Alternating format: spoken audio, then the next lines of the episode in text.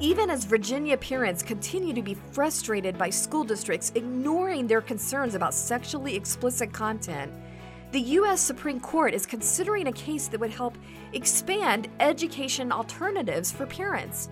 Will this help empower more parents right here in the Commonwealth? Welcome to Speak Up Virginia, equipping you to speak up on the life, family, and freedom issues that matter most to you.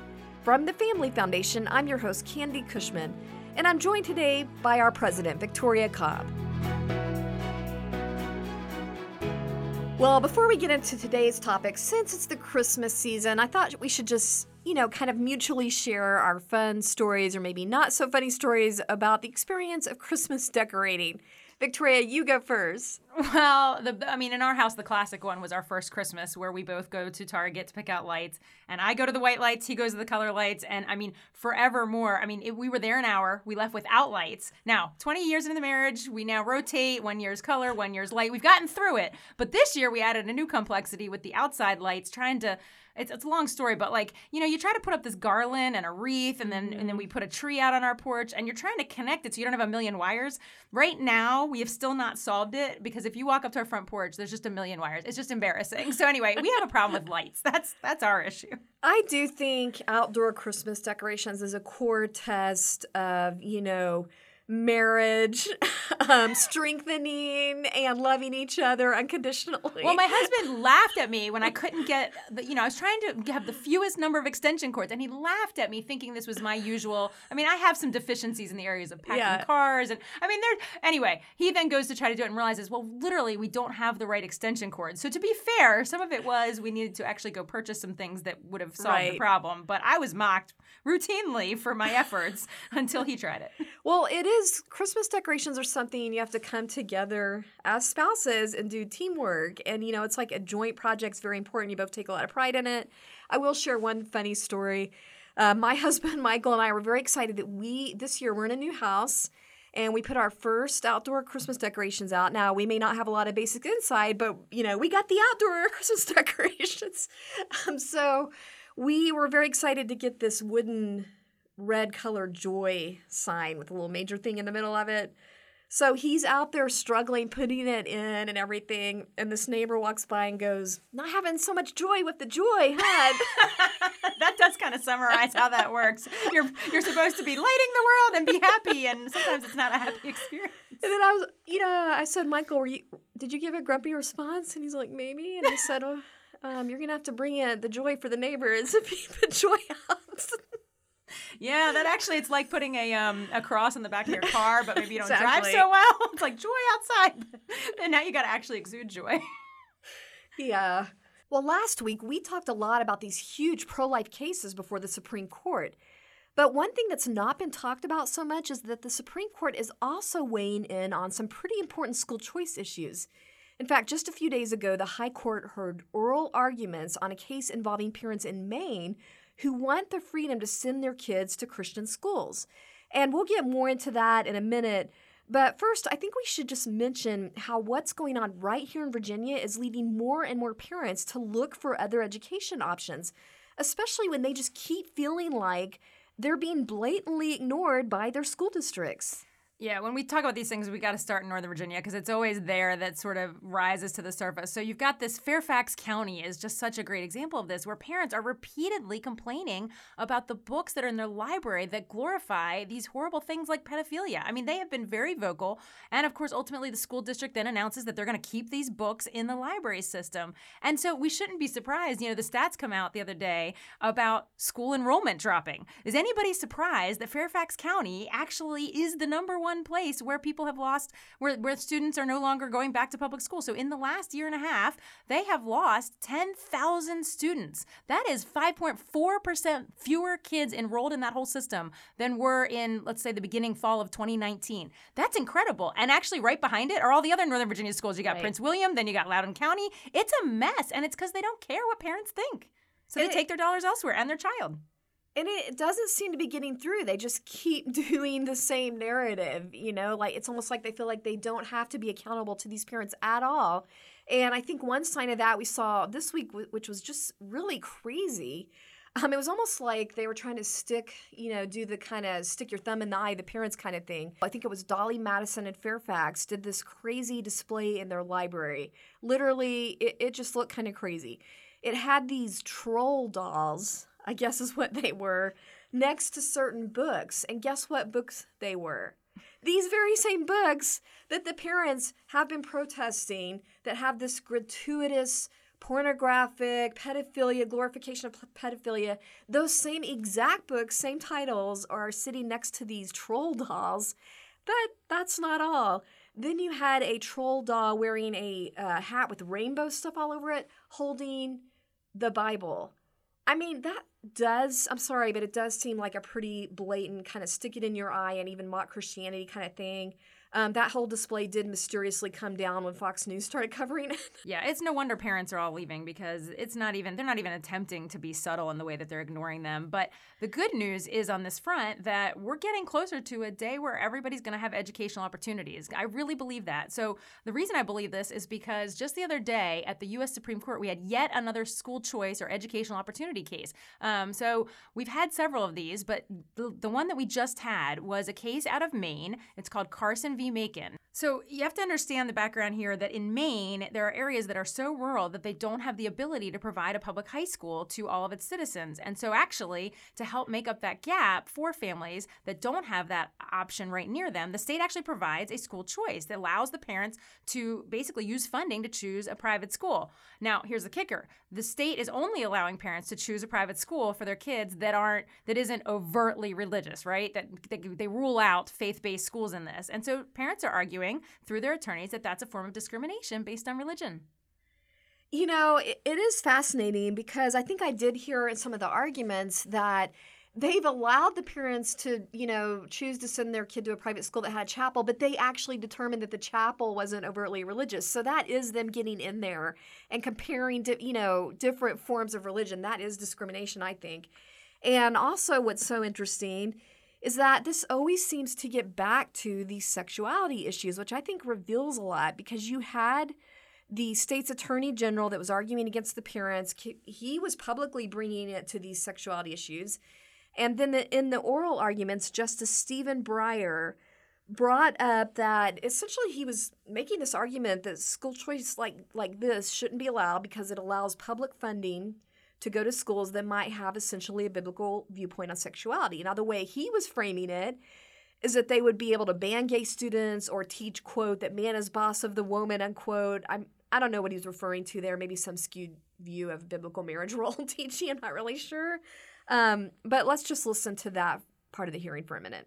Well, there are, there are beliefs that no gay students, no gay teachers, the man is superior to the women, and a few other things like that. Is that right? Uh, Your Honor, I don't know that it's correct to say no gay students. No, I don't believe that's the case. Do no gay they, teachers? Would they uh, do the schools consider that in hiring decisions? Yes. But Wow. I mean, I think the attorney was actually doing a really good job holding his own there, you know, basically making it clear that the, the law actually has exemptions for religious people. You know, this idea that you're going to challenge something just based on whether it's too Christian in its views. And, and it's unfortunate how Breyer summed it up. Um, but I think actually what's interesting is later on, you have Alito drawing out the point that, um, okay, so these kids aren't allowed to use funds to go to a, let's say, a faith based school, but they can clearly use funds to go to like a school that teaches critical race theory or he brings out white supremacy. So basically, he's saying kids go to schools with ideologies all the time. You're just discriminating on which ideology you want those kids to have with state dollars. That we should all be paying attention to. Exactly. It's like there's this pretense that public schools have zero indoctrination, zero bias, and that is just not reality. So that, yeah, it's an excellent point he was bringing out there. Well, and I think the the, the thing that people uh, tend to to not realizes that when we stripped out any kind of connection to faith within the public schools, something was going to fill that void, and it has things like critical race theory and other other ideologies. There's never going to be a place that is value neutral entirely. That's not a thing. Um, the reality is that we have schools that teach ideologies, and therefore people should be able to choose where they want to put their child, what they want to influence their child.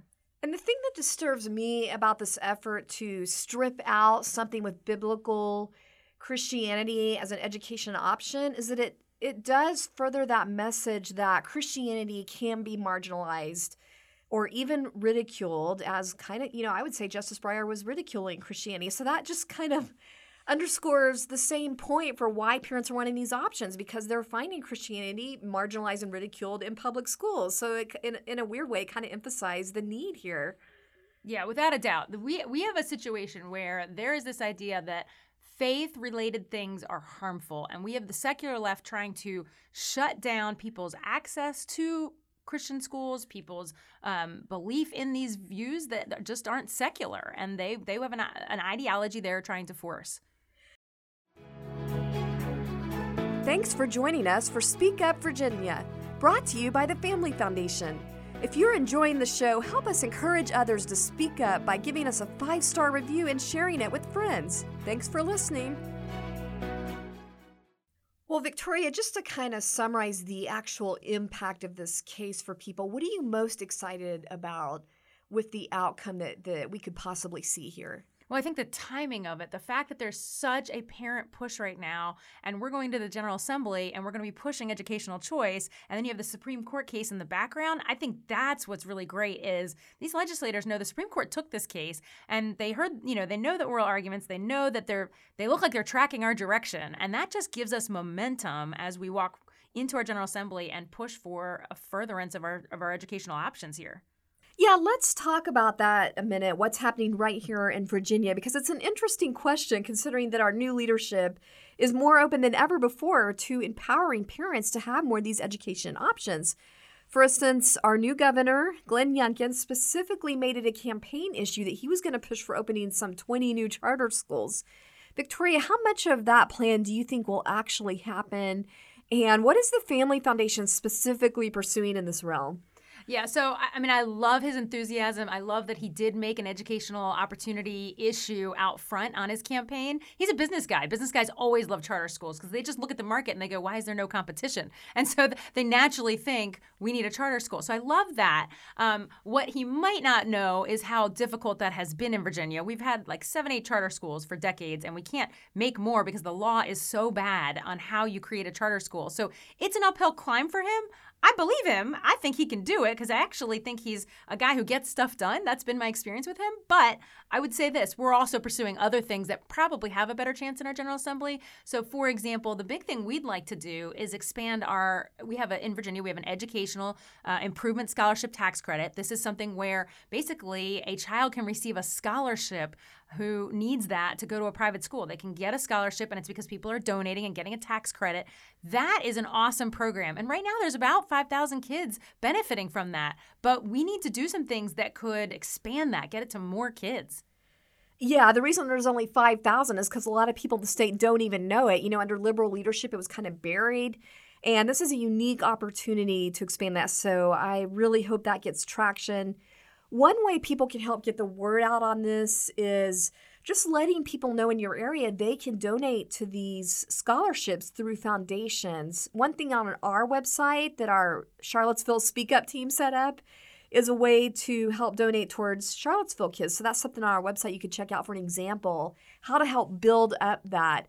Because we were talking about one way to strengthen this scholarship program and choices for parents is using this time to get more kids applying, donating more, because that makes it harder, you know, harder for to attack it later on. Yeah, it's easy to attack a program when there are not faces and stories and real human beings that are helped by that program. But when legislators have somebody in their district who is now thriving in their education as a result of this scholarship program, they can't. It's it's real hard to fight it. And so the larger it is, the more kids that are helped, also the more stable the program is over the long term for when there are political changes in our General Assembly. So that's obviously one big piece. I do, I do want to also mention educational savings accounts because that's going to move forward. That's going to be a proposal. Um, and what that is, is, is really the it's just the easiest way. It's the simplest way. It's really where the dollars follow the child. And so, what I mean by that is you can take a pool of money and just apply it to go into a private school. You could use it for homeschool. You can use it for tutoring. There are so many options available to a parent when they simply get a pool of dollars and can decide themselves how they want to use it for their child. It would be amazing if we could see education savings accounts implemented here in Virginia. I personally know so many families that that, that would help. Uh, what do you think are the chances for that? Well, I think they're actually pretty good because we actually got this bill all the way to a governor's desk in the past. It's just it was a Ah. governor who vetoed it. So we've had some success. Now, we still always have an uphill climb in our Senate. Um, I think our House will pass this. I really do. Um, our Senate is closely divided. And so we're going to work hard to get it to the governor. All right, so this is a matter of prayer, people, but also what can people do to just back up what our policy team is doing at the state capitol to advocate for this stuff? What would you advise people they can do where they're at? Yeah, so I mean, I think the first thing is right now, when we're a little bit before the session has started, the easiest and most helpful thing people could do is go to our website at familyfoundation.org, and right on the top, there's this banner called Vision for Virginia, and that is where we lay out our principles. And if folks can, they can actually sign on to that. And what that does is it allows us to go to the General Assembly and say, this is the Virginia people are looking for. These are the kind of bills they want to see you supporting, and that gives it support. So I would say start there. But as we get to session, it's going to get a little bit more technical, right? So there's going to be bills moving. They move at a fast pace. And what we want folks to do is be on our email list so that when the school choice bills move, for example, they get an email right at that moment where we say a bill is going to this committee. Your legislator is a key vote. Please email them now. And if people are on our alert, they, they get that timely information. So you can sign up for those email alerts, or we also do text alerts. Those are on our website. So we just want folks to kind of be in a position to be ready to be an effective activist. Yeah, make sure you sign up for all that because that's the way you can join your voice instantly to thousands of others and advocate with us for something like the education savings account. Well, it's that time again. Time for our Inconceivable Moments Award. This is where we're featuring examples of the absolute lunacy and craziness that happens when cultural leaders try to give guidance completely apart from biblical principles. And we're calling this the Liberals' Most Inconceivable Moments Award. Inconceivable! Well, this week's inconceivable really is the definition of total absurdity, but in a really tragic way. Now we've gotten news that in Germany, where assisted suicide is unfortunately legal, the German Euthanasia Association has issued a new directive.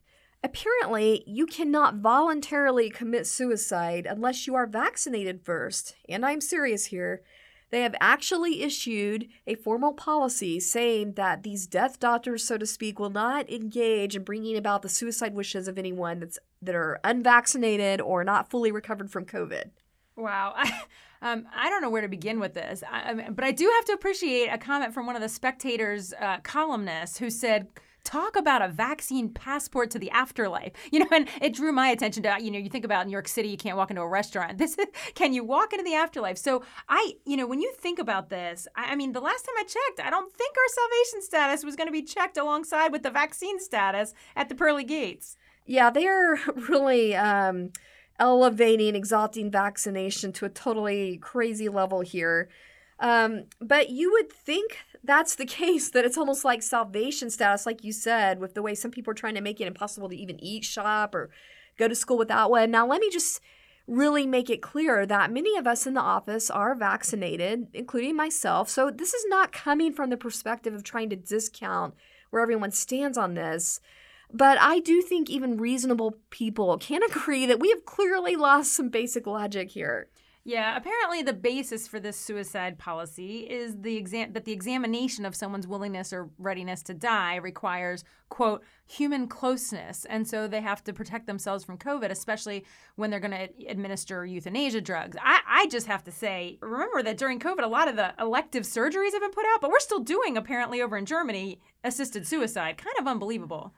Yeah, is that like an essential? So they think that's essential. I, I don't even. I don't want to go there. But what's also so ironic on so many different levels is, you know, we're bringing in, in this concept to justify this of human closeness. And I was thinking, we're bringing in human closeness now that they want to end their life. I mean, haven't we been hearing over and over in the news recently that the lack of human closeness during the COVID area with all this social distancing is actually creating more suicidal tendencies? You would think, with all the things that have been put on pause during COVID, that the idea that we've been creating isolation, but we're still going to go forward with assisted suicide, which could be the result of someone's isolation from COVID. I can't believe that we, I'm thankful. Thankful that I'm not hearing about this in the United States, that we don't have a lot of assisted suicide, that Virginia has been able to block assisted suicide. But boy, uh, Germany has lost its way. Well, at the end of the day, I do think this exposes at its heart the reality that you can't have common sense, compassionate healthcare if it's completely divorced from a Judeo Christian ethic of the value of life. And, and that's where you get this lunacy that we're ending up with here without that framework. Yeah, well, so I guess this does mean that we need to award this week's Inconceivable Award to the German Euthanasia Association for requiring a vaccine passport to death. Well, since it's the Christmas season, we can't just leave everyone on that really low down note. So I just want to remind everyone, for all of us, that even when things look their darkest, we do not despair because we know from Scripture that we trust in God as Savior who helps us, and maybe it's over time, but He helps us to exchange our spirit of heaviness for a garment of praise and our ashes for His beauty. With that, we leave you until next week. Thanks for joining us for this week's Speak Up Virginia, brought to you by the Family Foundation. Visit us at familyfoundation.org. That's familyfoundation.org. See you next time, and don't forget we are stronger when we speak together.